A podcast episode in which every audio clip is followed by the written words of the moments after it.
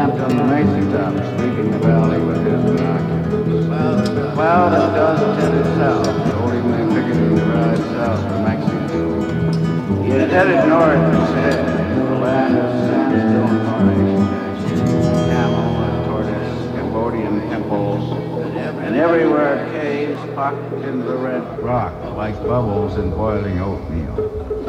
Some of the caves at one time or another, rusty tin cans, pottery shards, cartridge cases. Kim found an arrowhead six inches long chipped from obsidian and a smaller arrowhead of rose-colored flint. Dusk was falling and blue shadows gathered in the Sangre de Cristo Mountains to the. Sangre de Cristo, blood of Christ. Rivers of blood, mountains of blood. Does Christ never get tired? Christ never get tired of bleeding. The evening star shines clear and green. As a star when only one is shining in the sky. That's Wordsworth. Raining in the Vermilion Mountains. It is raining in the Himalaya Mountains. It is raining underneath the Huffington.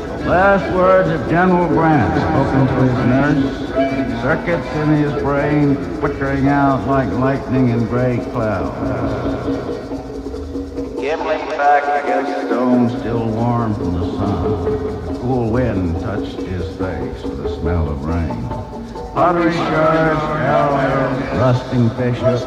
You can see there was a cabin here once. A hypodermic syringe in the sun. Artifacts.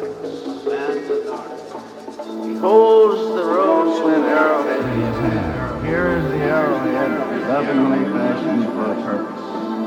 He fondles the obsidian arrowhead so fragile that they break every time they're used like feastings and wonders. Somebody made this arrowhead who had it created long ago. This arrowhead is the only proof of his existence.